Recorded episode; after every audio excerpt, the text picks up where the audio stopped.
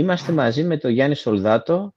Ο Γιάννης είναι ηλεκτρολόγος μηχανικός από το Εθνικό Μετσόβιο Πολυτεχνείο, καθηγητής στο Πανεπιστήμιο της Γλασκόβης, σύμβουλος πολυεθνικών επιχειρήσεων, partner σε startup εταιρείες και συγγραφέας σε πάνω από 200 επιστημονικά άρθρα και 7 βιβλία.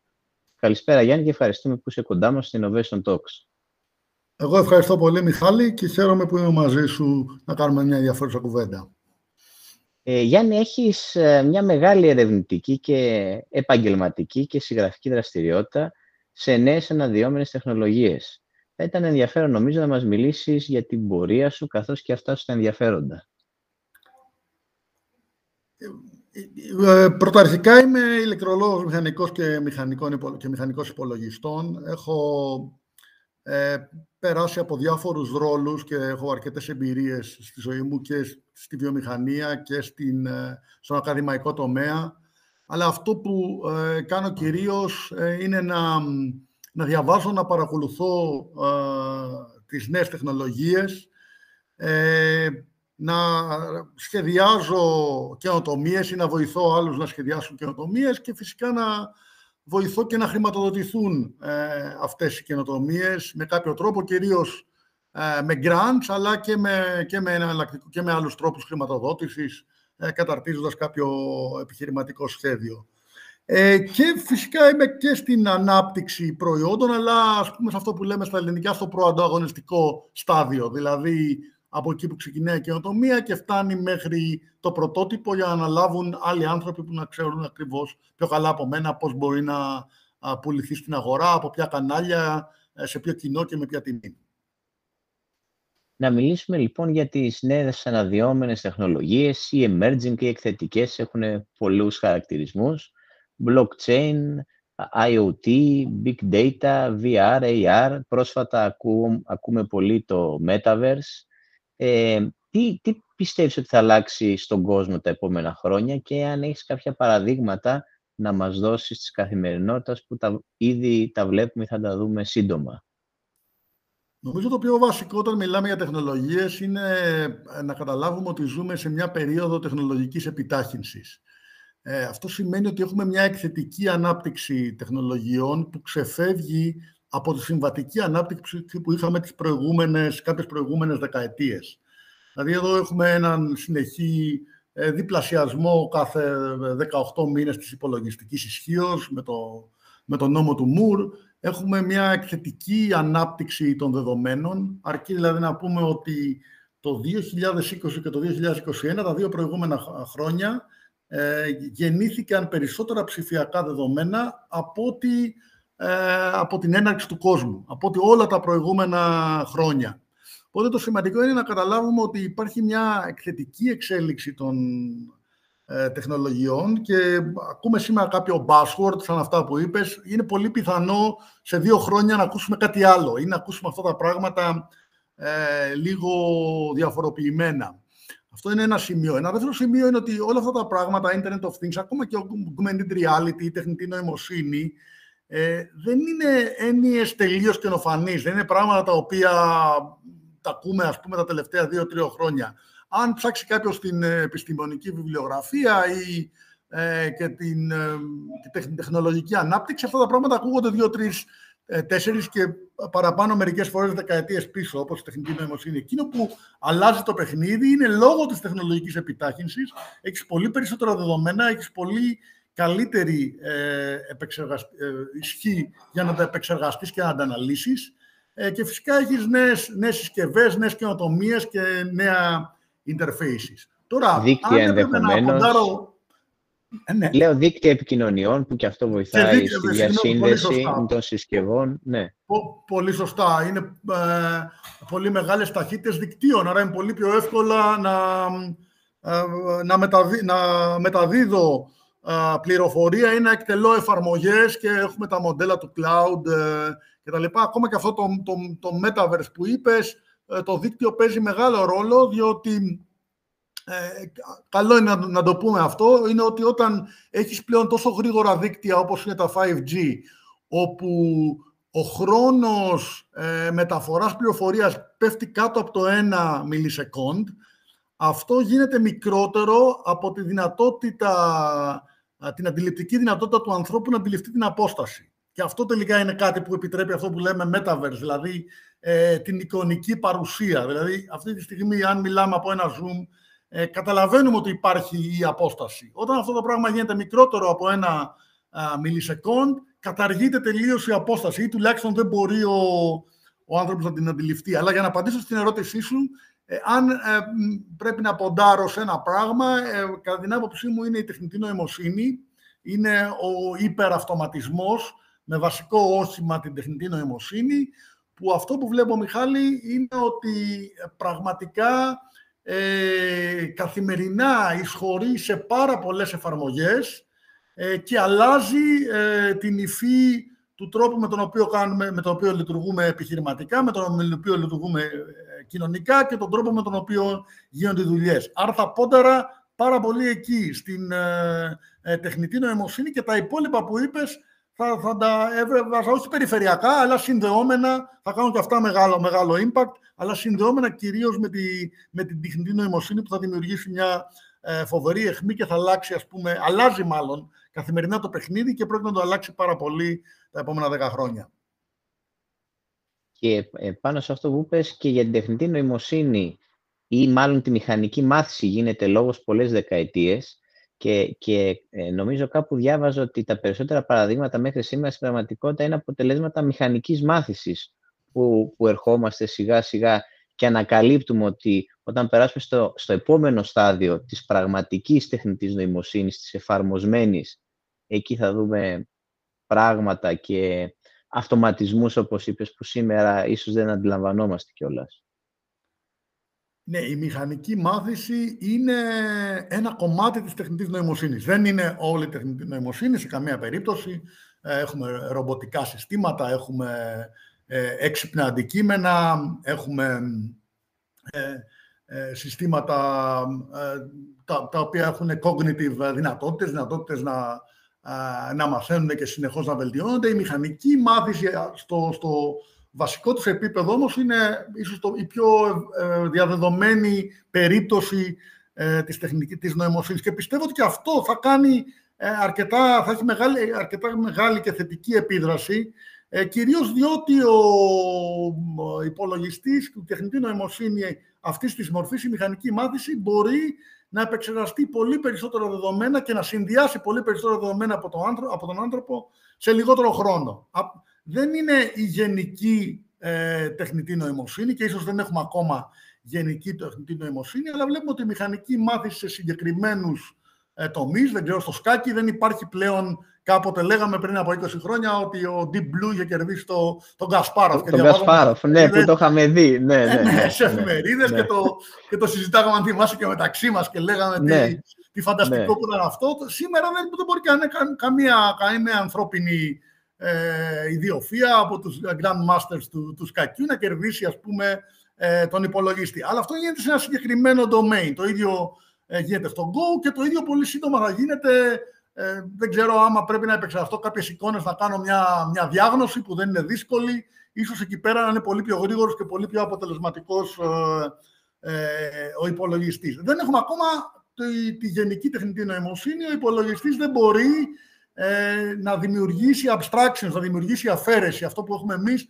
που όταν δούμε κάτι στα τέσσερά μας, μετά όλα τα πράγματα τα παρόμοια, αυτομάτως τα, τα αναγνωρίζουμε όταν είναι κάτι παρόμοιο. Αυτό έχει δυνατότητα να το κάνει ο άνθρωπος. Ο υπολογιστής δεν έχει δυνατότητα. Αν και κάτι είναι λίγο και ξεφεύγει και είναι λίγο διαφορετικό, πρέπει πάλι να, να, εκπαιδευτεί, με νέα μηχανική μάθηση για, για, για, να, το, ε, για να το μάθει. Αλλά σίγουρα η, ε, η μηχανική μάθηση και στην απλή της μορφή ε, θα δημιουργήσει ας πούμε πάρα πολλές ευκαιρίες και θα, και θα αλλάξει το παιχνίδι γιατί κυρίως ε, επεξεργασία δεδομένων και απλά, απλά tasks όπως για παράδειγμα δεν ξέρω να, να εξετάσεις ένα δάνειο ή να κάνεις μια, μια διάγνωση. Θα μπορεί να τα κάνει ο υπολογιστής γρήγορα. Εδώ να πούμε ότι δεν θέλεις τον υπολογιστή να αντικαταστήσει τον γιατρό. Δεν, δεν μιλάμε αυτό το πράγμα. Μιλάμε να βοηθήσει τον γιατρό να καθαρίσει δεν ξέρω, το 80% των μαστογραφιών που είναι απλές, είναι, ξε, είναι ξεκάθαρες, ώστε να μπορέσει ο ειδικός να επικεντρωθεί στο 15-20% που πραγματικά χρειάζεται ας πούμε η,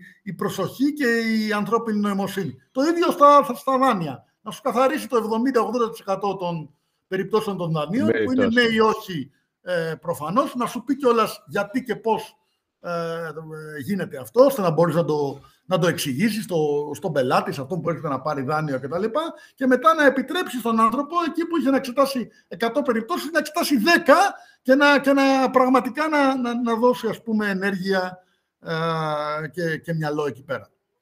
Να μου επιτρέψεις να πω έτσι ένα αντιπαράδειγμα σε αυτό που λες, δεν θα αντικαταστήσει τον άνθρωπο. Ε, σε ένα άλλο επεισόδιο του Innovation Talks με τον Μπαντερί τον Τζορτζάκη προχθές, ε, έλεγε την, ναι. της Fortnite, ναι, ναι, του ιδρυτή της Fortnite. Έλεγε την περίπτωση ε, ενός επενδυτή που τον είχε βρει σε μια ομιλία και του είπε ότι, ξέρεις, εγώ για να επενδύσω θέλω να δω το μάτι του άλλου να λάμπει, να γυαλίζει. Δεν είναι, γιατί έχω δει πολλά business plan και αριθμούς. Άρα νομίζω εδώ είναι ένα αντιπαράδειγμα πολύ πετυχημένο σαν και αυτό που λες, ότι ε, σίγουρα δεν, δεν μπορεί να αντικαταστήσει τον άνθρωπο. Ναι, εντάξει, ο άνθρωπος παραμένει ίσως το, ο πιο ευέλικτος ε, πόρος. Έτσι, νομίζω, επειδή έτσι συζητάμε το μέλλον, εκεί που θα δοθεί πραγματικά μεγάλη έμφαση τα επόμενα 10-20 χρόνια είναι στη συνεργασία ε, ανθρώπου μηχανής. Δηλαδή, ε, ακολουθούσαμε μια κατεύθυνση που λέμε «ΟΚ, αυτό το πράγμα το κάνει ο άνθρωπος, αυτό το πράγμα το κάνει η μηχανή, πιθανώς με, με κάποιο supervision από τον άνθρωπο». Τώρα θα δοθεί και πολύ μεγάλη έμφαση στο πώς ο άνθρωπος και το ρομπότ, ο άνθρωπος και η μηχανή αλληλεπιδρούν, αλλά αλληλεπιδρούν με τρόπο ώστε ο ένας να δίνει αξία στον άλλον. Δηλαδή μπορεί ο, ο άνθρωπος αντί να, να διδάσκει έναν άλλο άνθρωπο, να διδάσκει τη, τη μηχανή ώστε να ανανεώνει γρήγορα τη βάση γνώσης της και να επιταχύνει αυτή τη διαδικασία της uh, μηχανικής μάθησης. Οπότε θα δούμε πολλά τέτοια.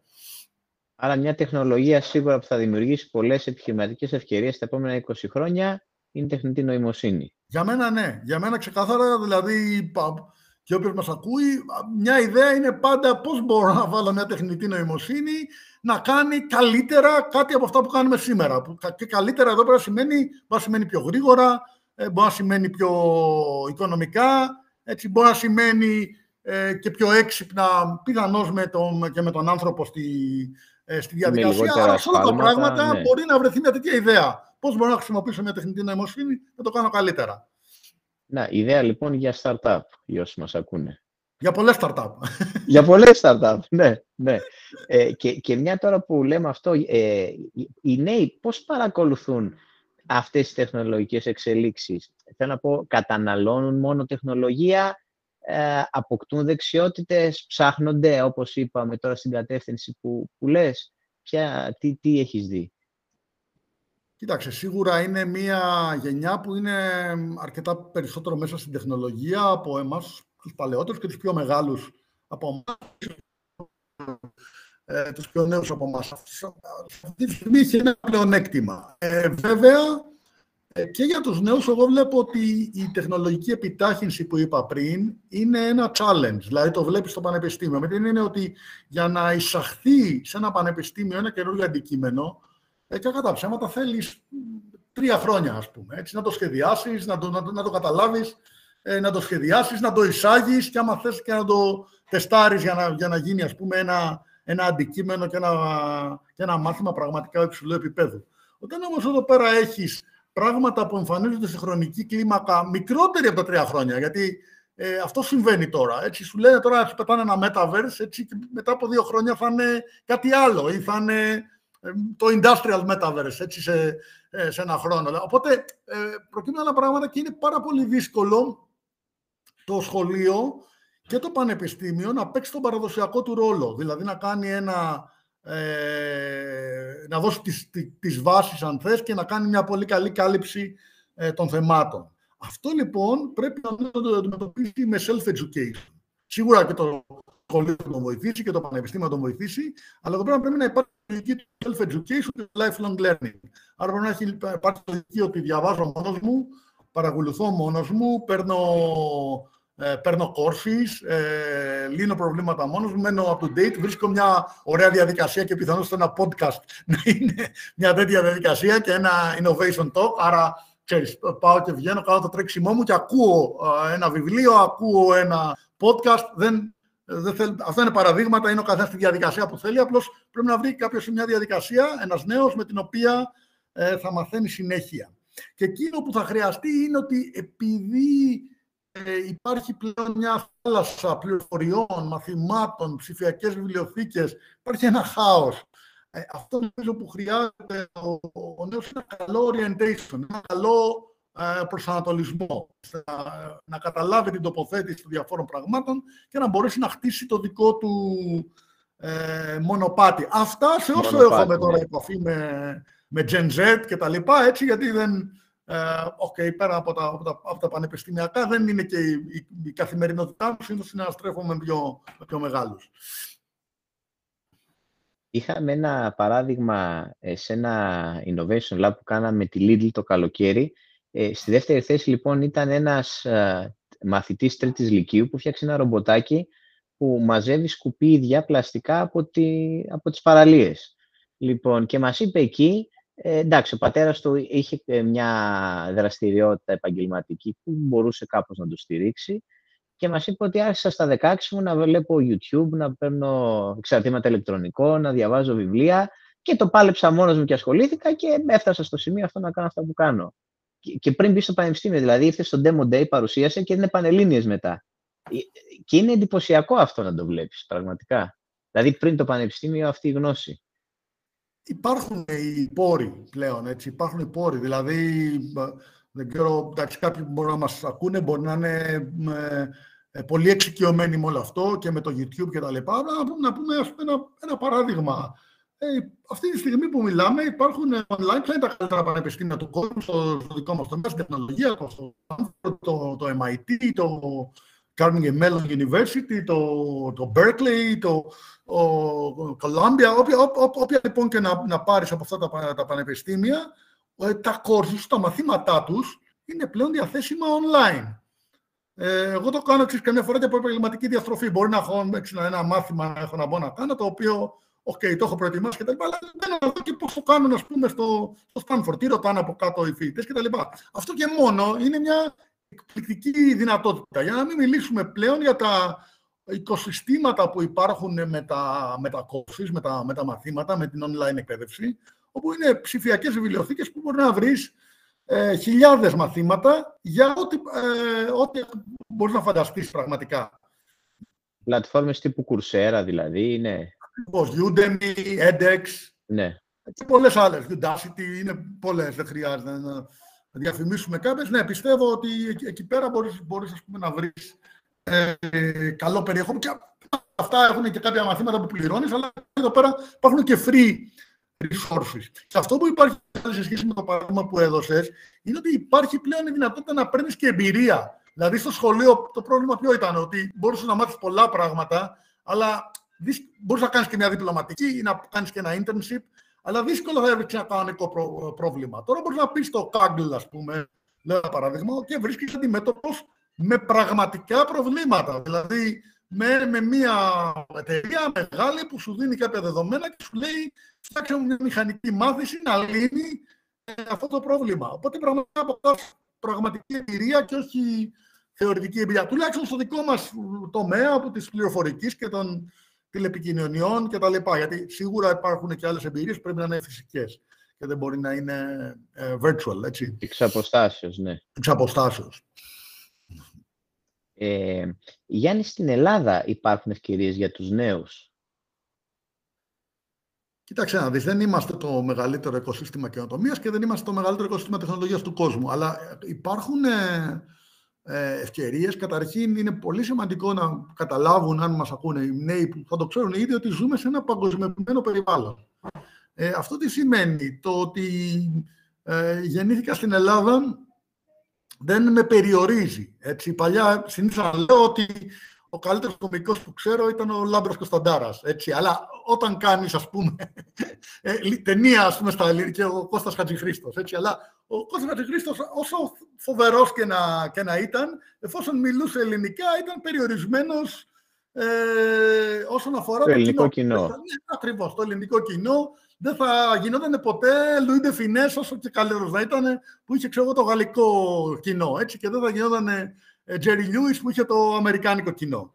Ε, αυτός ο περιορισμός δεν υπάρχει πλέον, γιατί ή, τουλάχιστον δεν υπάρχει, υπάρχει σε πολύ μικρότερο βαθμό. Μπορείς να, να είσαι στην Ελλάδα και μπορείς να δουλέψεις για οποιοδήποτε εταιρεία στο, στον κόσμο ή ε, αν είσαι στην ψηφιακή οικονομία μπορείς να φτιάξεις μια εταιρεία που να φτιάξεις προϊόντα και να, και να, να δραστηριοποιηθείς ε, σε ένα παγκόσμιο επίπεδο. Άρα υπάρχουν περισσότερες ευκαιρίες για τους νέους από ό,τι ε, υπήρχαν ποτέ και στην, ε, ε, και στη μόρφωση και στο να κάνεις πράγματα. Δηλαδή, ιδιαίτερα αν έχεις ε, εκπαίδευση στις ψηφιακές τεχνολογίες, μπορείς να βρεις πάρα πολλές δουλειές και στην Ελλάδα, αλλά μπορείς από την Ελλάδα να δουλέψεις ε, και σε ολόκληρο τον κόσμο. Και πλέον στη Δύση και στα μεγάλα οικοσυστήματα, στην Καλιφόρνια, στο Λονδίνο, υπάρχει αυτή η κουλτούρα γιατί ξέρουν ότι Πόσοι, πόσοι ακόμα θα πάνε στην Καλιφόρνια, το ξέρουν, δεν,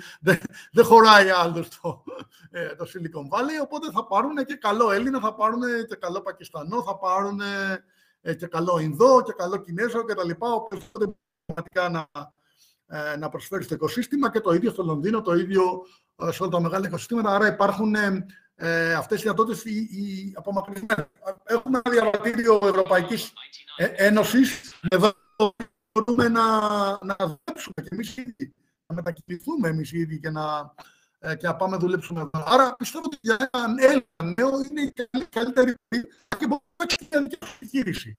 Πάντα, που είναι πάρα πολύ εύκολο να την, να την ιδρύσεις, να τη στήσεις. Το κόστος είναι πολύ χαμηλότερο, το ρίσκο είναι πολύ χαμηλότερο από ό,τι ήταν ε, παλιά για να, το, για να το κάνεις αυτό. Άρα νομίζω ότι υπάρχουν πάρα πολλές ευκαιρίες, αρκεί ο, ο, ο νέος που ακούει να καταλάβει ποια είναι αυτή η εποχή, οι ευκαιρίε της και να, να, να, να τις αξιοποιήσει.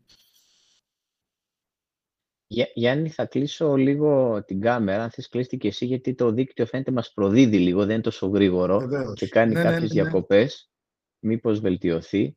Και βέβαια να πούμε ότι αυτό δεν ισχύει μόνο για τους νέους, δηλαδή πρόσβαση, όπως είπες, στη γνώση, σε κεφάλαια, η απομακρυσμένη εργασία, είτε κάποιος να δουλέψει, είτε κάποιος να κάνει τη δική του startup, προφανώς είναι για όλους, έτσι. Και είναι μια πραγματικά, ξέρεις, εγώ αισθάνομαι πολλές φορές ότι τα εφόδια που δίνονται σήμερα, τα opportunities, είναι περισσότερα από ποτέ. Ναι, είναι περισσότερα από ποτέ για τους πιο μεγάλους. Ε, απλά καλό είναι να, να πούμε ότι ξέρεις, η παγκοσμιοποίηση άλλαξε το παιχνίδι και σίγουρα ε, κάποιους ανθρώπους που δεν έχουν ψηφιακό lifestyle, που δεν έχουν ψηφιακές γλώσσες, έτσι, ε, τους ζόρισε. Έτσι, αυτό, είναι, αυτό είναι αλήθεια, ας πούμε. Έχει γίνει τα τελευταία 20 χρόνια στην Ελλάδα, ε, ε, παντού. Αλλά για κάποιον ο οποίος θα καταλάβει το παιχνίδι της ε, παγκοσμιοποίησης, της τεχνολογικής επιτάχυνσης και, και πώς παίζεται, έτσι, νομίζω ότι οι ευκαιρίες είναι πολύ περισσότερες από ό,τι στο παρελθόν, όπως λες, ανεξαρτήτως ε, ε, ηλικίας. Στην Ελλάδα, πώς βλέπεις να εξελίσσεται μέσα στα χρόνια το ελληνικό οικοσύστημα νεοφυούς επιχειρηματικότητας; Ε, έχουμε επιτυχημένα παραδείγματα και τελικά τι νομίζω την επιτυχία, η, η άντληση κεφαλαίων, δηλαδή το funding, το fundraising ή η ανθεκτικότητα στον χρόνο;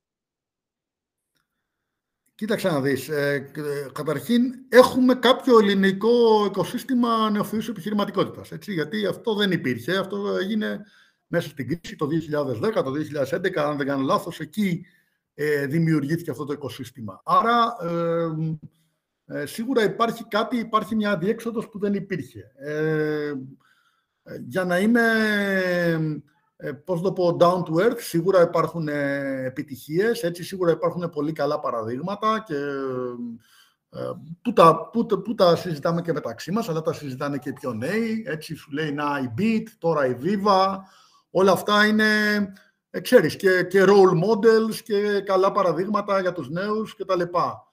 Ε, ίσως, έτσι, δεν θα σώσει το, το οικοσύστημα των startup στην ελληνική οικονομία, έτσι και τα διαρθρωτικά προβλήματα που έχει, θα βάλει ένα λιθαράκι, αλλά γενικά είναι ένα, ένα καλό παράδειγμα που ε, βγάζει εντός εισαγωγικών, ε, το λέω με θετική έννοια, κάποιους, κάποιους ήρωες, κάποια role models, κάποια καλά παραδείγματα, δίνει κίνητρα ε, στους νέους και φυσικά η πορεία του είναι ανωδική. Έτσι, τώρα δηλαδή, νομίζω πριν από δύο-τρεις εβδομάδες, είχαμε το παράδειγμα της... Ε,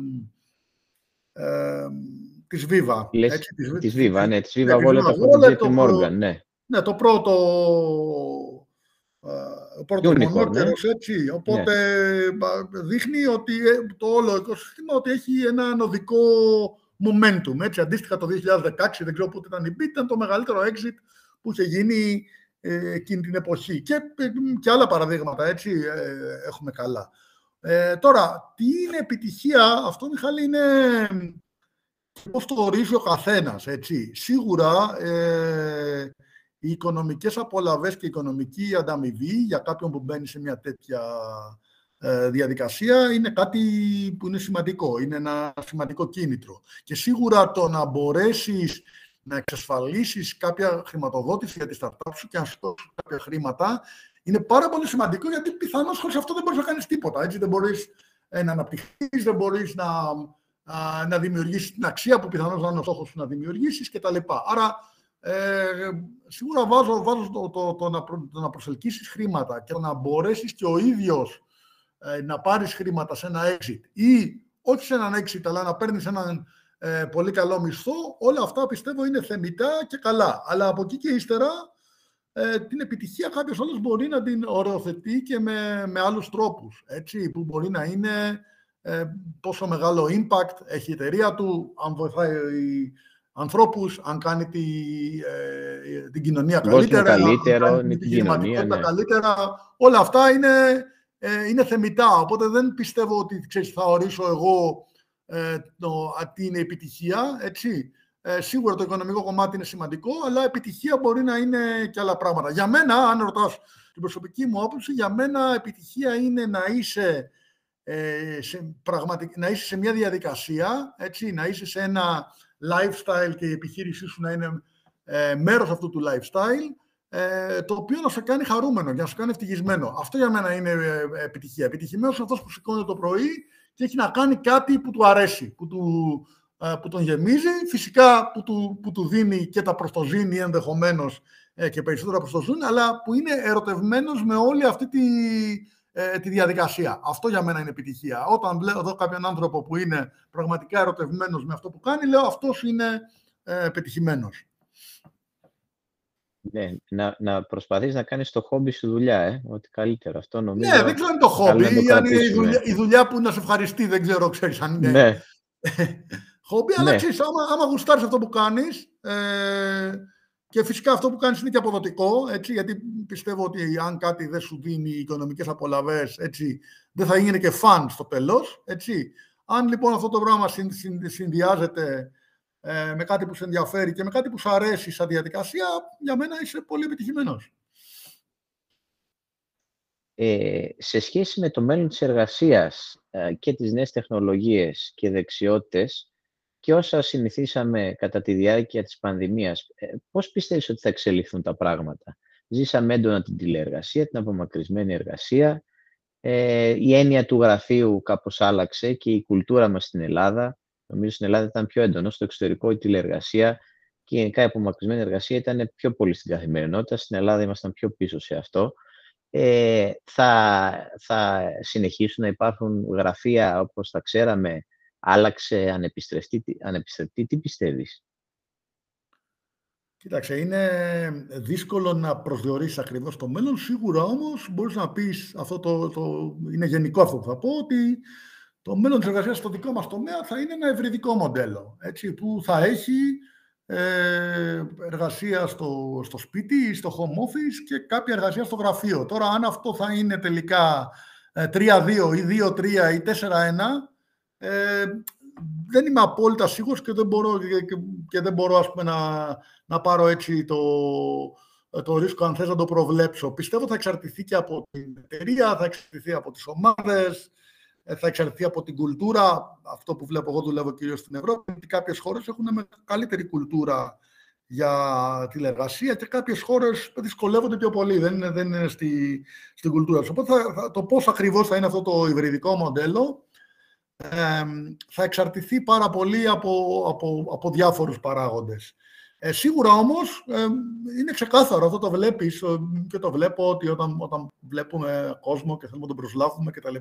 Υπάρχει ερώτηση ότι ε, πώς είναι το μοντέλο εργασίας, τι δυνατότητα έχω για τηλεεργασία. Δηλαδή, ε, δύσκολα βλέπω εγώ ότι κάποιος developer τώρα θα πάει σε ένα μοντέλο εργασίας το οποίο θα είναι ε, εξ ολοκλήρου. Κάθε μέρα 9-5. Ναι. Κάθε μέρα 9-5 σαν γραφείο. Αυτό δεν το βλέπω. Το βλέπω δηλαδή απίθανο.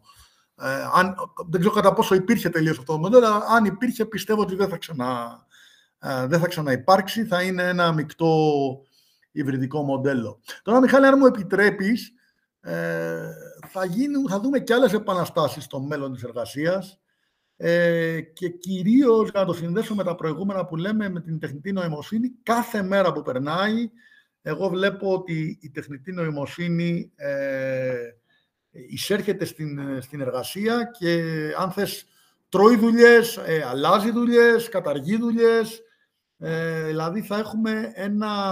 Δημιουργεί και όλες δουλειές, προφανώς. Δημιουργεί και όλες δουλειές, έτσι. Ε, δημιουργεί άλλες δουλειές, έτσι, από αυτές που καταργεί, έτσι. Ε, το βλέπω καθημερινά, το βλέπω πάρα πολλά πράγματα. Βλέπω call centers στα οποία μπαίνουν chatbots και εκεί που είχες ένα ε, call center α γίνεται το μισό, έτσι σε χωρητικότητα γίνεται το μισό. Εγώ, όπως ξέρεις, γράφω πάρα, γράφω πάρα πολύ, γράφω κείμενα, blogs κτλ. Εδώ υπάρχει μία τάση, υπάρχουν όλα αυτά τα, ε, τα εργαλεία copywriting που σου γράφει η τεχνητή νοημοσύνη μια έκθεση, ένα κείμενο, ένα blog, ένα άρθρο ε, και πραγματικά το διαβάζεις και είναι αδύνατο να καταλάβεις ότι αυτό... Ότι το γράψει σε μηχανή, ε, ναι. Το έχει γράψει ε, μηχανή και σου λέω τώρα ένα παράδειγμα για να δεις ε, να σκεφτείς πόσα επαγγέλματα έτσι, σε διάφορους τομείς, σε, σε marketing, σε media, υπάρχουν, σε publishing, υπάρχουν γύρω από το, από το γράφω κείμενα. Έτσι. Οπότε εκεί πέρα βλέπω ότι μπαίνει δυναμικά. Η μηχανή γράφει το κείμενο και ο άνθρωπος κάνει ας πούμε μία επιμέλεια και μετά να πιάσουμε, ξέρεις, τα, τα αυτόνομα οχήματα κτλ. Δεν, δεν, δεν θα σταματήσουμε ποτέ. Απλά θέλω να σου πω ότι κάθε, αυτό το βλέπεις κάθε μέρα. Δεν έπιασα να, να, να, μιλήσω για αυτόνομη οδήγηση, γιατί δεν είναι κάτι που το βλέπουμε κάθε μέρα. Αλλά τα προηγούμενα παραδείγματα που σου είπα, ε, βλέπω κάθε μέρα ότι εμφανίζεται κάποια εταιρεία και λέει «ΟΚ, okay, όχι, δεν θέλω να, εγώ θα, θα γράφω, ας πούμε, με, το, με, το, με τον copywriter». Οπότε ε, εκεί ε, Εδώ και η Google, αν επιτρέπεις, ε, εδώ και η Google στα mail που γράφεις σου βγάζει την πρόταση, ξέρεις, το υπόλοιπο. Θέλω να πω στην, υπόλοιπο, στην ναι, πολύ καθημερινότητα, έτσι, ναι. Ναι, ναι, ναι αυτό, ξέρω, αυτό, αυτό διευκολύνει περισσότερο από το να καταργεί κάποια δουλειά, αλλά ε, σίγουρα το μέλλον της εργασίας έχει αυτό. Έχει μια, ε, ένα μαζικό, μια μαζική αυτοματοποίηση που κάποια, κάποιες δουλειές θα καταργήσει. Εκεί εγώ φοβάμαι και λίγο με την έννοια ότι ανεξάρτητα αν το ισοζύγιο θα είναι θετικό, αυτό είμαι, είμαι σίγουρος ότι όλο αυτό γίνεται για καλό, αλλά μέχρι να φτάσουμε σε αυτό το ισοζύγιο, κάποιοι άνθρωποι θα ζοριστούν, κάποιοι άνθρωποι θα περιοθεροποιηθούν, έτσι όπως έγινε και με την παγκοσμιοποίηση. Και σίγουρα πρέπει να βρεθούν οι, οι κατάλληλοι μηχανισμοί, αυτοί οι άνθρωποι να, να στηριχθούν, ε, ξέρεις, να, μην, να μην αντιμετωπίσουν πρόβλημα, να στηριχθούν με εκπαίδευση, να στηριχθούν με, ε, με κίνητρα, να στηριχτούν με, πιθανώς και με ε, με χρήματα, οτιδήποτε χρειαστεί, δεν, δεν μπορείς να, να περιθωριοποιήσεις ένα μεγάλο κομμάτι της κοινωνίας, αν αυτό είναι 10-20%, δεν λέω για όλους, έτσι καταλαβαίνεις ότι είναι ένα πολύ μεγάλο ε, κομμάτι της κοινωνίας και επειδή αυτό θα γίνεται γρήγορα και γίνεται, ε, και γίνεται απότομα, έτσι, νομίζω ότι μπορεί να χρειαστεί μια μεταβατική περίοδος που να χρειαστεί να υπάρξει στήριξη σε αυτό το κομμάτι του πληθυσμού. Ε, Γιάννη, αν μου επιτρέψεις, σίγουρα το ποτάμι πίσω δεν γυρίζει και εννοώ της τεχνολογίας, έτσι. Οπότε σίγουρα εδώ στον εργασιακό τομέα έχεις απόλυτο δίκιο. Σίγουρα θέλουμε skills ε, ή reskilling ε, ή upskilling και σίγουρα για τους ανθρώπους που δεν μπορούν να παρακολουθήσουν νομίζω γίνονται πειραματισμοί και με τις έννοιες του ελάχιστου εγκυμένου εισοδήματος κτλ. που θα πρέπει οι κυβερνήσεις να δουν πολύ σοβαρά και να διασφαλίσουν ότι ε, το τεχνολογικό όχημα δεν θα οδηγήσει μεγάλες ομάδες είτε στην ανεργία είτε ε, σε φτωχοποίηση. Φαντάζομαι εκεί αυτό, αυτό πρέπει ε, να σχεδιαστεί σοβαρά. Ε, συμφωνώ απόλυτα, Μιχάλη, είναι ακριβώς όπως τα λες. Ε, δηλαδή, εδώ είναι από τη μία είναι η μεγάλη εικόνα, που είναι πολύ θετική. θα βοηθήσει και πάρα πολλά οικονομικά project και πάρα πολλά κοινωνικά project και τα πράγματα να γίνουν καλύτερα σε όλους τους τομείς και της οικονομίας και της κοινωνίας. Αλλά Ε, όταν περιθωριοποιείται ένα 10, ένα 20% του πληθυσμού, αυτό δεν μπορεί να σε αφήσει αδιάφορο, οπότε συμφωνώ απόλυτα με όλα αυτά που είπες. Ε, έχουμε κάνει πολλές συζητήσεις και είσαι και πολύ ενεργός ε, σε αυτά που γράφεις και στα social media και στα άρθρα σου σχετικά με την ε, παιδεία που λαμβάνουμε στην Ελλάδα για τα χρήματά μας. Τελικά μαθαίνουμε να παίρνουμε σωστές αποφάσεις ή το μαθαίνουμε in the hard way στην πορεία; Νομίζω in the hard way. Δεν έχουμε... Ε, ίσως το, το σχολείο σου μαθαίνει ε, ελάχιστα πράγματα για τα, ε, για τα χρήματα. Δεν ξέρω, δεν ξέρω Σίγουρα υπάρχουν κάποια ε, οικονομικά courses, έτσι, ιδιαίτερα άμα αποκτήσει κάποιος οικονομική κατεύθυνση. Αλλά βασικά πράγματα που τελικά όταν μεγαλώνεις βλέπεις ότι είναι πολύ χρήσιμα, για παράδειγμα για τις επενδύσεις, για, το, για τα καλά και για τα κακά του σημεία, έτσι, το ρίσκο ε, που, που πιθανό να πάρεις όταν κάνεις μία, μία επένδυση. Γιατί είναι ε, σημαντική επένδυση και τι, ε, και τι σημαίνει αυτό σαν αντιστάθμισμα του, του πληθωρισμού. Έτσι, και φυσικά ότι υπάρχουν και χρειάζονται να υπάρχουν περισσότεροι διέξοδοι από ένα μισθό είναι πράγματα που δεν τα αγγίζει πολύ η, ε, η εκπαίδευση. Και ίσως παλαιότερα, Μιχάλη, ε, το λέω τώρα από τους δικούς μας ε, μπαμπάδες και παππούδες, ε, το σύστημα το ότι, OK, okay, ξεκινάω, πηγαίνω στο σχολείο, πάω σε ένα πανεπιστήμιο, πιάνω μια δουλειά, ε, δουλεύω κάποια χρόνια, παίρνω μια σύνταξη. Ήταν καλά, ε, πώς το πω, σύστημα, τέλος πάντων κάπως δούλευε. Τώρα αυτό το σύστημα ναι. έχει αρχίσει και έχει ζητήματα. Το πρώτο είναι ότι ε, σου λένε ότι okay, η σύνταξη είναι στα 67 και όπως καταλαβαίνεις για τους πιο νέους θα τους πούνε ότι είναι στα 75. Και δεν ξέρω τώρα αν κάποιος ε, πιάσει μια δουλειά στα 25 και του πούνε ότι θα δουλεύει στα 75 για να πάρεις μια σύνταξη που τώρα σου λένε ότι η σύνταξη ξέρεις, δεν θα είναι όπως παλιά, ε, θα είναι πολύ βασική έτσι, και πολύ μικρή ε, είναι ένα πράγμα το οποίο ούτε πολύ ευχάριστο ακούγεται, ούτε πολύ ευχάριστο είναι και ούτε βγαίνει. Άρα χρειάζονται νέες προσεγγίσεις και νέες γνώσεις ε, όσον αφορά στην ε, διαχείριση των οικονομικών, στη δυνατότητα να, να δημιουργείς πολλαπλές πηγές εισοδήματος, ε, να μπορείς να έχεις κάτι να συμπληρώσεις το μισθό σου, να συμπληρώσεις τη σύνταξή σου, να μην εξαρτάσαι μόνο από ένα μισθό, γιατί όπως είπαμε η τεχνολογική εξέλιξη πριν τα λέγαμε, πριν από πέντε λεπτά τα λέγαμε, έτσι, είναι μεγάλη, οι αλλαγές είναι τεκτονικές και είναι πολύ γρήγορες. Άρα το να εξαρτάται από μια δουλειά, το από πού και ως πού θα και, από, και πότε μπορώ να βρεθώ εκτός αυτής της δουλειάς για μεγάλο χρονικό διάστημα ή για μικρότερο χρονικό διάστημα, είναι ένα σύστημα το οποίο δεν είναι πολύ ανθεκτικό, πολύ resilient, έτσι να το πω με αυτόν τον τρόπο. Άρα ε, ε, χρειαζόμαστε λίγο να σκεφτόμαστε διαφορετικά έτσι, την ε, προσωπική μας οικονομία, τα χρήματά μας, τις επενδύσεις μας, τις δυνατότητες να έχουμε περισσότερες πηγές εισοδήματος, ε, διότι αυτό το παλιό σύστημα, δεν, κατά την άποψή μου, δεν δουλεύει και δεν θα δουλέψει όπως δούλεψε στους πατεράδες μας και στους ε, παππούδες μας. Ε, άρα λοιπόν χρειάζεται περισσότερη εκπαίδευση και περισσότερη επιμόρφωση ε, για το χρήμα, τις επενδύσεις και το, και το πώς μπορείς να δημιουργήσεις ε, κάποιες καλές προϋποθέσεις ε, στη ζωή σου. Εδώ νομίζω θα έχει ενδιαφέρον να προτρέψουμε όσους μας ακούνε ε, να αναρωτηθούν πώς έχουν κάνει το προσωπικό τους cash flow plan για την επόμενη πενταετία.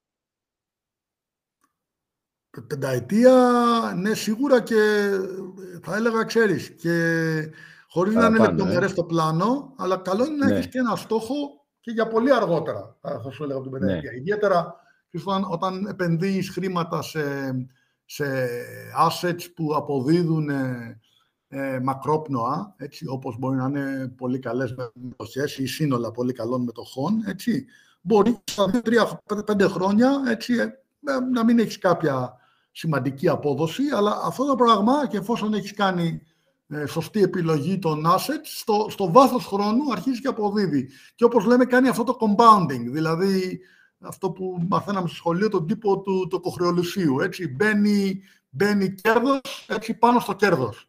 Ε, τελικά μπορεί να φαίνεται μικρή αρχική επένδυση, το αρχικό κεφάλαιο, να την αφήσεις να αυγατήσει, να το πούμε λαϊκά, σε 20-30 χρόνια να έχει ένα πολύ σημαντικό ποσό. Οπότε το κλειδί είναι να έχεις ξεκινήσει νωρίς για να έχεις αυτά τα 20-30 χρόνια. Δηλαδή, αν έχεις ξεκινήσει, ας πούμε, 20 ετών, έτσι, ε, μπορείς, ας πούμε, στα 50 σου να έχεις ένα πολύ μεγάλο ποσό. Αν ξεκινήσεις 50, τα πράγματα είναι, λίγο, είναι αρκετά πιο, ε, πιο δύσκολα. Πιεσμένα. Βλέπεις, ναι.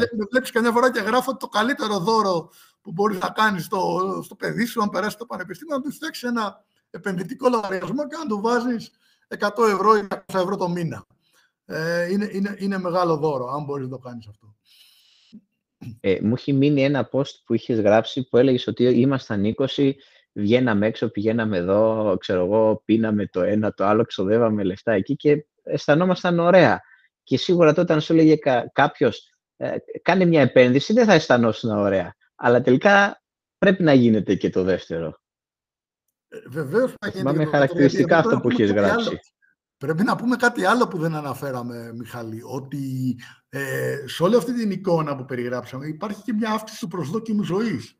Δηλαδή, τα παιδιά, τα παιδιά μας που θα γεννηθούν το 2050 θα παίξουν με ένα μέσο προσδόκιμο ζωής γύρω στα 95 με 100 χρόνια. Μέσο. Έτσι, κάποιος μπορεί να φτάσει και 115. Έτσι.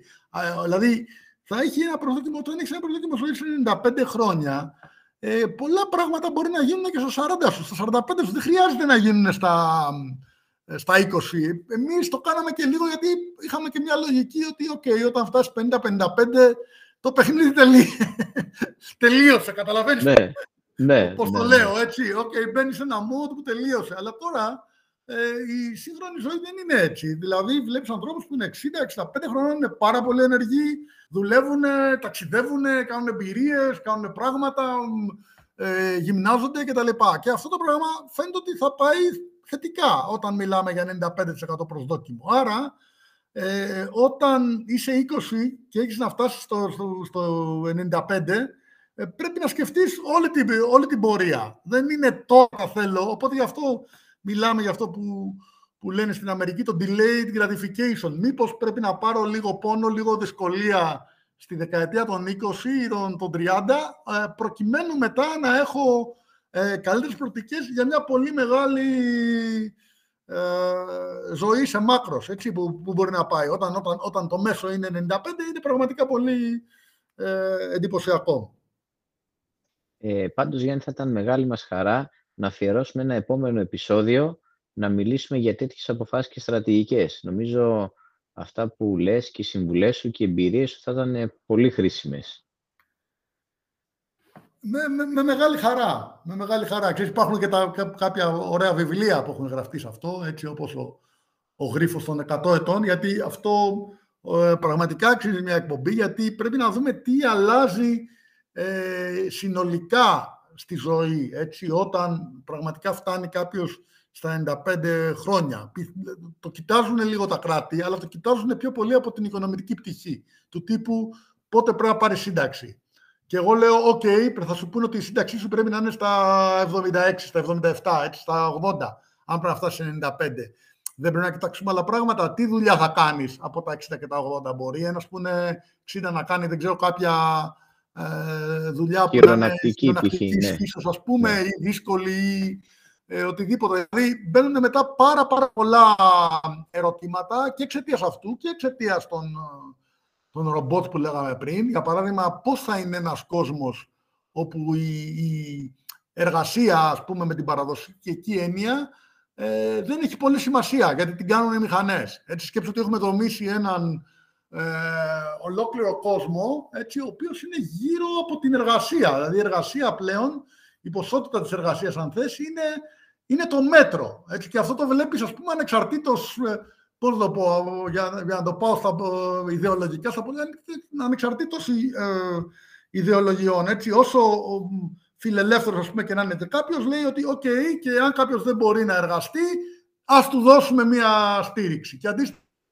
όσο ε, κάποιος και να είναι υπέρ της αναδιανομής, έτσι, σοσιαλδημοκράτης ή δεν ξέρω αριστερός, πάλι λέει, ε, άμα δουλεύει όμως και πάρα πολύ και πάρα πολύ σκληρά, ας πάρει και λίγο παραπάνω. Βλέπεις ότι τα πάντα, το μέτρο είναι εργασία. Έτσι, πόσο δουλεύεις, πού θα πάρεις πόσα ίσημα ναι. έχεις. Ε, τώρα φαντάσου ένα κόσμο όπου η εργασία δεν, δεν, δεν παίζει ρόλο, γιατί την εργασία την κάνουν οι μηχανές, ας πούμε. Έτσι. Και παίζει εγώ πιθανώς η, η δημιουργία, η δημιουργικότητα. Είναι τελείως διαφορετικός ε, κόσμος που μπορούμε να φανταστούμε. Οπότε, αν κάναμε άλλη εκπομπή, θα, θα ήθελα να φανταστούμε αυτόν τον κόσμο. Πώς θα είναι ένας κόσμος με το Metaverse, που η ιδιοκτησία μπορεί να παίζει μικρότερο ρόλο, η εργασία μπορεί να μην παίζει κανένα, κανένα ρόλο με την, με την παραδοσιακή της έννοια, η φορολογία δεν μπορεί να είναι με βάση την εργασία, η σύνταξη δεν μπορεί να είναι με βάση ε, τα ένσημα. Ξέρεις, μια τελείως διαφορετική κοινωνία, η οποία τώρα μπορεί να ακούγεται επιστημονική φαντασία, αλλά κατά την άποψή μου δεν είναι. Και θα έρθει πολύ γρήγορα. Ναι, με μεγάλη χαρά. Νομίζω θα είναι πολύ ενδιαφέρον. Ε, να μιλήσουμε λίγο για το FinTech. Είμαστε στο γενικότερο οικονομική, στον οικονομικό τομέα. Έχεις αρκετά μεγάλη εμπειρία σε θέματα FinTech και να πούμε ότι συνεργαζόμαστε και σε ένα flagship project που χρηματοδοτείται από την Ευρωπαϊκή Επιτροπή, ε, το Infinitech. Ε, θες να μας πεις ε, δύο λόγια για το τι κάνουμε εκεί και τι θέλουμε να πετύχουμε; Το Infinitec είναι πραγματικά ένα πολύ ωραίο έργο. Προσπαθούμε να δείξουμε όλες τις περιπτώσεις χρήσης της τεχνητής νοημοσύνης και των μεγάλων δεδομένων στο χρηματοπιστωτικό τομέα.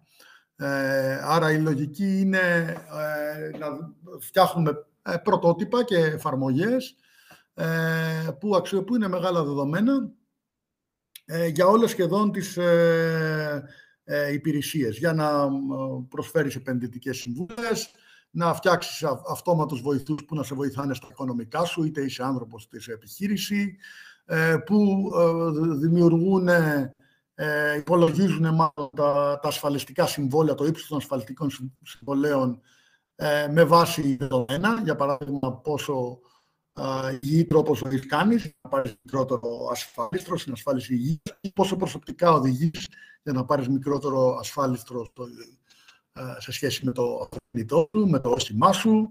Ε, Άλλες εφαρμογές που προσπαθούμε να κάνουμε εκτίμηση ρίσκου σε πραγματικό χρόνο, για forex ή για, ε, για trading. Ε, εφαρμογές ε, αποκεντρωμένης οικονομίας, έτσι, του, του, του blockchain, που δεν κοιτάμε πιο πολύ κρυπτονομίσματα, αλλά κυρίως πώς μπορείς να αξιοποιήσεις την αποκεντρωμένη τεχνολογία για να φτιάξεις ε, εφαρμογές στην αξιακή αλυσίδα του χρηματοπιστωτικού συστήματος που δεν είναι πλήρως ελεγχόμενες ε, από κάποια τράπεζα ή από κάποιο ε, regulator και πάρα πολλές εφαρμογές δοκιμάζουμε που έχουν να κάνουν με ρομπότ για το χρήματος έτσι, ή την αναγνώριση προβληματικών συναλλαγών, ε, όπως ρομπότ που μπορεί να κοιτάζουν ε, πάρα πολύ γρήγορα ε, πολλές διαφορετικές συναλλαγές, σχετιζόμενες συναλλαγές, ώστε να δίνουν δείκτες ε, που μπορεί να αφορούν ε, πιθανά ξέπλυμα χρήματος. Και αυτά είναι μερικά από τα παραδείγματα, γιατί αυτό είναι, όπως είπες, flagship, γιατί προσπαθεί να, να, να δείξει όλο αυτό το πράγμα ε, σε όλο το φάσμα του χρηματοοικονομικού τομέα ε, πώς τα μεγάλα δεδομένα και η τεχνητή νοημοσύνη, η μηχανική μάθηση ε, μπορούν πραγματικά να φτιάξουν εφαρμογές που να είναι από τη μία καλύτερες για τα τραπεζικά ιδρύματα και τις fintechs, να τα κάνουν πιο ανταγωνιστικά, από την άλλη ε, πιο ενδιαφέροντα και πιο προσωποποιημένα και πιο αποτελεσματικά για τους ε, πελάτες. Προσπαθούμε να δημιουργήσουμε μια καλή εμπιστοσύνη και στον πελάτη, ώστε να, ε, να μπει στην, στο, στον ψηφιακό τρόπο χρηματοπιστωτικών συλλαγών. Ήδη είναι ο περισσότερος κόσμος, έτσι, με το e-banking, με τα mobile apps κτλ. Απλά αυτό είναι μόνο, μόνο η αρχή από τη στιγμή που ε, χρησιμοποιείς ε, ψηφιακά συστήματα σε χρηματοπιστωτικές συναλλαγές, ε, ανοίγει, στη, ανοίγει το δρόμο για πάρα, πάρα πολλές άλλες ε, ε, υπηρεσίες. Άρα θα έλεγα, Μιχάλη, ότι προσπαθούμε να κάνουμε την, ε, την καινοτομία στο χρηματοπιστωτικό τομέα, το οποίο είναι ένα, είναι ένα μεγάλο θέμα. είπαμε πριν λίγο για τη Viva και τη Viva Wallet. Ε, από όσο ξέρω, ε, η Viva ενώ ξεκίνησε ξέρεις, στη λογική ε, του να, φτιάξει πραγματικά τα ψηφιακά συστήματα έξυπνων πληρωμών κτλ.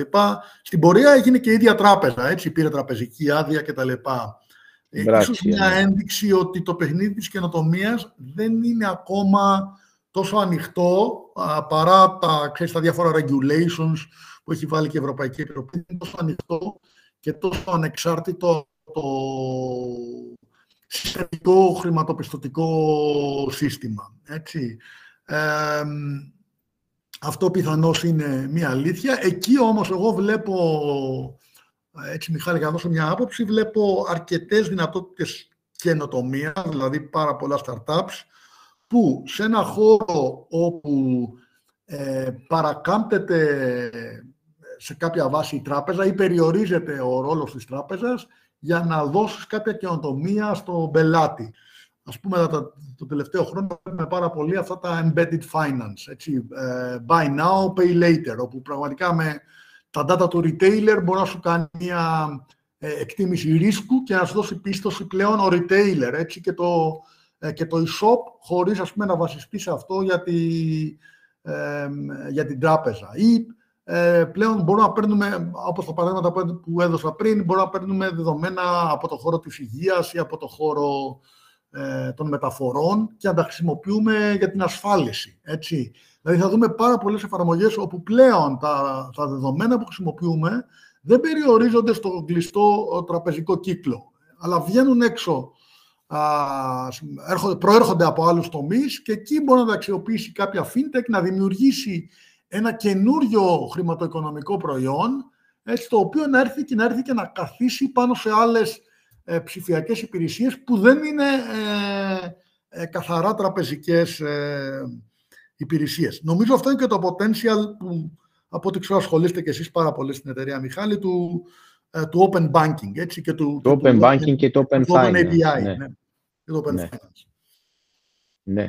Σε αυτό που είπες Γιάννη, μάλιστα η Amazon νομίζω σχετικά πρόσφατα ε, έδωσε credit ε, με βάση το συναλλακτικό σου κύκλο απευθείας για να ψωνίζεις.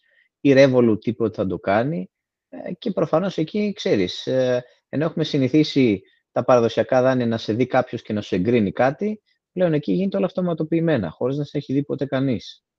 Ακριβώς. Και όχι με τα δεδομένα της τραπεζάς σου, αλλά με τα δεδομένα που έχει η Amazon για σένα. Έτσι, με τα δεδομένα που έχει ο Scrooge ή ο οποιοδήποτε άλλος ε, online retailer. Ναι, και νομίζω και εκεί έπαιξε και μεγάλο ρόλο και παίζει. Έχει και η Ευρωπαϊκή Ένωση μια κατεύθυνση με την οδηγία, την BSD2, που βγήκε για το άνοιγμα αυτών των δεδομένων, δηλαδή που υποχρέωσε τις τράπεζες ε, να έχουν και, τρίτη, και τρίτη πάροχη πρόσβαση σε αυτά τα δεδομένα, νομίζω ότι αυτό κάπως επιταχύνει αυτή όλη τη διαδικασία.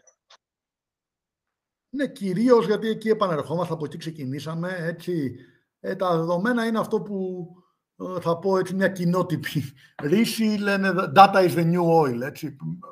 Ε, πραγματικά αυτό βλέπουμε ότι πάρα πολλά προϊόντα ε, θα βασίζονται πλέον στα δεδομένα. Έτσι, θα είναι data-driven ε, products. Ε, Γιάννη, ασχολείσαι, και το είπαμε και στην αρχή, πολύ πέρα από τις τεχνολογίες και την καινοτομία, ασχολείσαι και με τη χρηματοδότηση ε, της καινοτομίας. υπάρχουν σήμερα χρηματοδοτικά εργαλεία αλλά και κεφάλαια για τη στήριξη όλου, όλου αυτού του ρεύματος της καινοτομίας και της νεοφύους επιχειρηματικότητας; Κοίταξε, σίγουρα κεφάλαια υπάρχουν πάρα πολλά. Ε, καταρχήν να πούμε ότι τουλάχιστον τα τελευταία χρόνια ζούμε σε ένα, σε ένα περιβάλλον αυξημένης ε, ρευστότητας. Διότι όταν υπάρχει πολύ μεγάλος πληθωρισμός και τελικά αυτό που παίρνεις από τα χρήματα στην τράπεζα ή σε μια προθεσμιακή κατάσταση, κατάθεση συγγνώμη, είναι ξέρω, μηδέν, έτσι, αρνητικό σε κάποιες χώρες ή άντε 1%, έτσι σε ένα περιβάλλον 6%, τα χρήματα, τα κεφάλαια παγκοσμίως ψάχνουν άλλες ε, διόδους. Διεξόδους. Είχα και... ακούσει κάπου τον όρο λιμνάζουσα ρευστότητα. Μου είχε ναι, κάνει εντύπωση. Ναι, ναι, πιθανόν δεν τον έχω ξέρεις, ναι, ακούσει πάρα πολύ, αλλά πιθανόν σημαίνει ότι έχω λεφτά και δεν ξέρω τι θα τα κάνω. Έτσι. Αυτό είναι το, να το πούμε ας πούμε, πολύ απλά. Έτσι. Δεν ξέρω αν δεν τα κάνω για να μου αποδώσουν ε, κάτι. Και πιστεύω ότι έχει αποδειχτεί ότι υπάρχει ένα μοντέλο στην, στις startups και στις ε, ε, καινοτομικές επιχειρήσεις ότι είναι άμα χρηματοδοτήσεις 25 ή 30 ε, πολύ καλές επιχειρήσεις, πολύ καλά επιλεγμένες επιχειρήσεις ε, και startups όμως, έτσι, ε, μία ή δύο από αυτές μπορούν να, να σου επιστρέψουν πολύ μεγάλες αποδόσεις ε, και πιθανώς κάποιες δεν θα τα καταφέρουν, έτσι περισσότερες δεν τα καταφέρουν από αυτές τις 30 και κάποιες απλά θα α, μπορέσουν να, να προχωρήσουν χωρίς να κάνουν κάποια εκρηκτική ανάπτυξη. Και ίσως μία-δύο θα δικαιολογήσουν όλη αυτή την επένδυση. Τώρα, αν τα, το, το, το μαζέψεις αυτό σε ένα πορτφόλιο κτλ., προκύπτουν, προκύπτουν funds και δυνατότητες ε, χρηματοδότησης. Υπάρχουν και στην Ελλάδα και στο εξωτερικό. Ε, υπάρχουν grants ε, πάρα πολλά σε προγράμματα της Ευρωπαϊκής Επιτροπής κτλ. Στην Ελλάδα και στην Ευρώπη έχουμε και αυτό το, το Resilience Fund, έτσι, που προκύπτει μετά την πανδημία. Ε, οπότε Υπάρχουν πλατφόρμες, ε, crowdfunding, peer-to-peer lending, που και αυτό κάνουν, κάνουν κάποια risk assessment και μπορείς να πάρεις χρήματα. Κοινώ θα έλεγα ότι υπάρχουν πολλά χρηματοδοτικά εργαλεία, περισσότερα από ποτέ. Υπάρχουν και περισσότερα χρήματα από ποτέ. Τώρα, για να πω ότι εντάξει, πάντα ε, χρειάζεται να είσαι μέσα στο παιχνίδι, μέσα στο κανάλι, ε, για να μπορέσεις ε, να πάρεις αυτά τα χρήματα. Δηλαδή, αν ασχολείσαι με grants, πρέπει κατά κάποιο τρόπο να έχεις επαφή ε, με τα grants. Αν είσαι στις, ε, στις πλατφόρμες ή στους investors, πάντα πρέπει να έχεις μια δυνατότητα να πας να δεις, να μιλήσεις, να παρουσιάσεις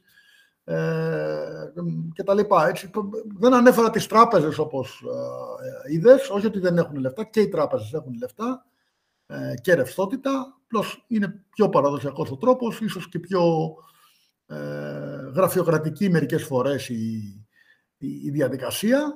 Έτσι, αλλά ε, συμπέρασμα. Υπάρχουν πάρα πολλές χρηματοδοτικές ευκαιρίες. Αν έχεις μια καλή ιδέα και μια καλή ε, ομάδα, νομίζω υπάρχουν ε, ε, ευκαιρίες χρηματοδότησης. Δεν θέλω να το παρουσιάσω ότι, OK, οποιοδήποτε φτιάξει μια ιδέα είναι πανεύκολο να βρει χρήματα, αλλά θα έλεγα είναι πολύ λιγότερο δύσκολο από ποτέ. Ναι. Ε, και να πούμε και ένα τελευταίο. Πριν κλείσουμε, είχαμε κάνει ε, πριν λίγο καιρό μια ωραία συζήτηση για τη Τέσλα. Να αναφερθούμε λίγο σε αυτό το μοντέλο. Είδαμε μια τεράστια αύξηση της μετοχής της Τέσλα, της κεφαλαιοποίησης ε, και τελικά έφτασε σε ένα σημείο μια εταιρεία που φτιάχνει αυτοκίνητα να κοστίζει ε, χρηματιστηριακά τουλάχιστον, σαν αποτίμηση, όσο όλες οι υπόλοιπες μεγάλες αυτοκινητοβιομηχανίες. Ε, πώς γίνεται αυτό; Κοιτάξτε να δεις. Ε, είναι πολύ δύσκολο να ε, ποσοτικοποιήσεις την χρηματιστηριακή αξία ε, μιας οποιασδήποτε εταιρείας, γιατί όπως ε, είναι γνωστό, η χρηματοοικονομική αποτίμηση, η χρηματιστηριακή αποτίμηση μιας ε, εταιρείας εμπεριέχει και το, ε, το στοιχείο της προσδοκίας. Έτσι, δηλαδή, ε, εκεί μέσα δεν είναι το τι κάνει η Τέσλα σήμερα, έτσι, αλλά το τι ε, προβλέπεται να κάνει και στο μέλλον. Έτσι. Άρα ενσωματώνεται μία προσδοκία ότι θα ξεπεράσει ας πούμε τις υπόλοιπες ε, αυτοκινητοβιομηχανίες σε επενδύσεις και σε ανάπτυξη. Τώρα, να έρθουμε λίγο να το αναλύσουμε αυτό, έτσι. Ε, σίγουρα το, το, το, το Tesla, δεν ξέρω Μιχάλη αν έχεις μπει, αν έχεις οδηγήσει, έτσι. Ε, είναι μια διαφορετική... Εμπειρία. ναι. ναι, μια διαφορετική φιλοσοφία αυτοκινήτου. Έτσι. Μπορώ να πω ότι στη, ε, στη, στη, δικιά μου γενιά, στη δικιά μου ηλικία, ίσως δεν κάνει τόσο εντύπωση. Έτσι. Εμείς θέλουμε το αυτοκίνητο να είναι λίγο πιο πολυτελές, λίγο πιο, ε, πιο λουξάτο κτλ. Έτσι. Αλλά πιθανώς σαν ε, εμπειρία, σαν κόνσεπτ έτσι, αυτοκινήτου να ταιριάζει πιο πολύ στις νέες γενιές. Εκείνο όμως που θα σταθώ είναι ότι η Τέσλα έχει κάποια τεχνολογικά πλεονεκτήματα σε σχέση με τις παραδοσιακές αυτοκίνητο-βιομηχανίες στην παραγωγή της. Δηλαδή, αυτή τη στιγμή, κατά την προσωπική μου άποψη, η Τέσλα έχει το πιο σύγχρονο εργοστάσιο στον κόσμο. ε, ε, υπό την έννοια της αξιοποίησης των ψηφιακών τεχνολογιών και της ψηφιοποίησης της βιομηχανίας. Για να το πω, Μιχάλη, στη δικιά μας γλώσσα, είναι ένα εργοστάσιο που δουλεύει με DevOps. Έτσι, με ε, ανοιχτά interfaces και με οποιαδήποτε καινούργια απέτηση που μπορεί να έρθει και πραγματικά προσαρμόζεται η γραμμή να βγάλει. Το update το, το παίρνεις με software κατευθείαν στο Tesla. Έτσι. Και φυσικά αυτό είναι ένα πολύ κλασικό παράδειγμα, ξέρεις, αυτού που λέμε ε, τέταρτη βιομηχανική επανάσταση και μετασχηματισμός ε, της βιομηχανίας προς της μια ψηφιακή παραγωγής, ε. Βιομηχανία. Ε; Προς μια ψηφιακή βιομηχανία. Θέλω να πω ότι και οι, και οι γερμανικές και η BMW προσπαθεί να τα κάνει αυτά. Απλά καταλαβαίνεις ότι είναι δύσκολο να πάρω ένα παλιό εργοστάσιο και να το μετασχηματίσω, έτσι, από το να σχεδιάσω ένα τέτοιο εργοστάσιο τέταρτης βιομηχανικής επανάστασης από την αρχή. Ε, για μένα αυτό είναι ένα από τα πολύ μεγάλα ανταγωνιστικά πλεονεκτήματα της Tesla, όχι για σήμερα, αλλά για το, για το μέλλον. Και δεν ξέρω πώς θα μπορέσουν οι άλλοι ε, να τη φτάσουν, ακριβώς γιατί ε, αυτοί έχουν παλαιό εργοστάσιο που πρέπει να το, να, το, να μετασχηματίσουν τα συστήματα παραγωγής έτσι, προς την ψηφιακή κατεύθυνση τη στιγμή που η Tesla το έχει φτιάξει ε, από την αρχή. Άνοιξε και ένα τώρα στη, έξω από το Βερολίνο, νομίζω, έτσι, στην Ευρώπη. Ναι. ναι. Και αυτό είναι και ένα παράδειγμα πώς ένας newcomer μπορεί να κάνει disrupt έναν παραδοσιακό κλάδο επειδή μόνο και μόνο ξεκίνησε σήμερα με άλλους όρους, έτσι. Ναι. Χωρίς να ξέρω πολλές λεπτομέρειες, μόνο ότι είχα ακούσει από ένα ε, Clubhouse Talk που είχε οργανώσει κάποτε η Viva Wallet, ε, είναι και ένα καλό παράδειγμα η Viva Wallet με την έννοια ότι όλη η αρχιτεκτονική της, η ψηφιακή αρχιτεκτονική, έτσι, έχει φτιαχτεί από την αρχή και έχει φτιαχτεί με όλες αυτές τις σύγχρονες τεχνολογίες, έτσι, ε, cloud και τα λοιπά. Τώρα, άμα πας στις, ε, στις φίλους μας, στις αγαπημένες μας συστημικές τράπεζες εδώ, έτσι, σκέψου ότι εκεί πέρα υπάρχουν συστήματα τα οποία έρχονται από 20 ετία και στα οποία έχουν μέσα ε, 5 εκατομμύρια πελάτε. Και κάποιο πρέπει να πάρει την ευθύνη να πατήσει ένα κουμπί, να περάσει αυτό το, αυτό το σύστημα. Ε, είναι υποδομή. Είναι νέα ναι. τεχνολογία. Και δεν ξέρω ποιο είναι εθελοντή. Δεν ξέρω αν εγώ ήμουν ξέρω, στη Eurobank ή στην Εθνική. Αυτό θα ήταν τόσο εύκολο μια ωραία μέρα να πούμε από ένα, από ένα σύστημα σε ένα ε, σε ένα άλλο με μια τέτοια ευκολία. Έτσι. Οπότε θέλω να πω αυτό είναι άλλο ένα καλό παράδειγμα, ότι, ότι η Viva είναι, ήταν ένας newcomer σε, σε αυτό το χώρο. Έτσι. Έχω, ε, μου έχει δεσμευτεί ο Χάρης ο Καρόνης ότι θα μας στείλει ένα podcast για την ιστορία της Viva. Οπότε ε, πιθανόν σε κάποιο επόμενο επεισόδιο να ακούσουμε και πιο έτσι, inside information για αυτά. Και λεπτομέρειες, ναι, τέλεια. Ναι, ναι, ναι. Ε, Γιάννη, θέλω να σε ευχαριστήσω πολύ για τη συζήτηση. Είναι πάντα ε, απολαυστικό να μιλάμε μαζί. Ε, νομίζω ότι και κινητροποιείς, εμένα προσωπικά πάντα, όποτε μιλάμε, αλλά νομίζω και όσους μας ακούνε, ε, έδωσες αρκετά χρήσιμα στοιχεία για το τι γίνεται σήμερα και πού πηγαίνει ο κόσμος. Και σίγουρα θα χαρώ πολύ να, να κάνουμε και την εκπομπή ε, σχετικά με το μέλλον, όπως το είπες, κράτησα το βιβλίο «Ο γρίφος των 100 ετών» για το πώς θα είναι οι συνθήκες τα επόμενα χρόνια για όλους μας. Με μεγάλη χαρά. Ε, πέρασα ωραία, πέρασε γρήγορα ο χρόνος. Νομίζω είπαμε ε, ωραία πράγματα που λέμε μεταξύ μας εδώ και, και πολλά καινούρια. Και ναι, περιμένω να ακούσω όταν, όταν βγει το podcast, περιμένω θα το ακούσω κι εγώ. ναι, ναι. Ευχαριστώ πολύ. Καλό βράδυ και καλή συνέχεια. Καλό βράδυ, καλή συνέχεια.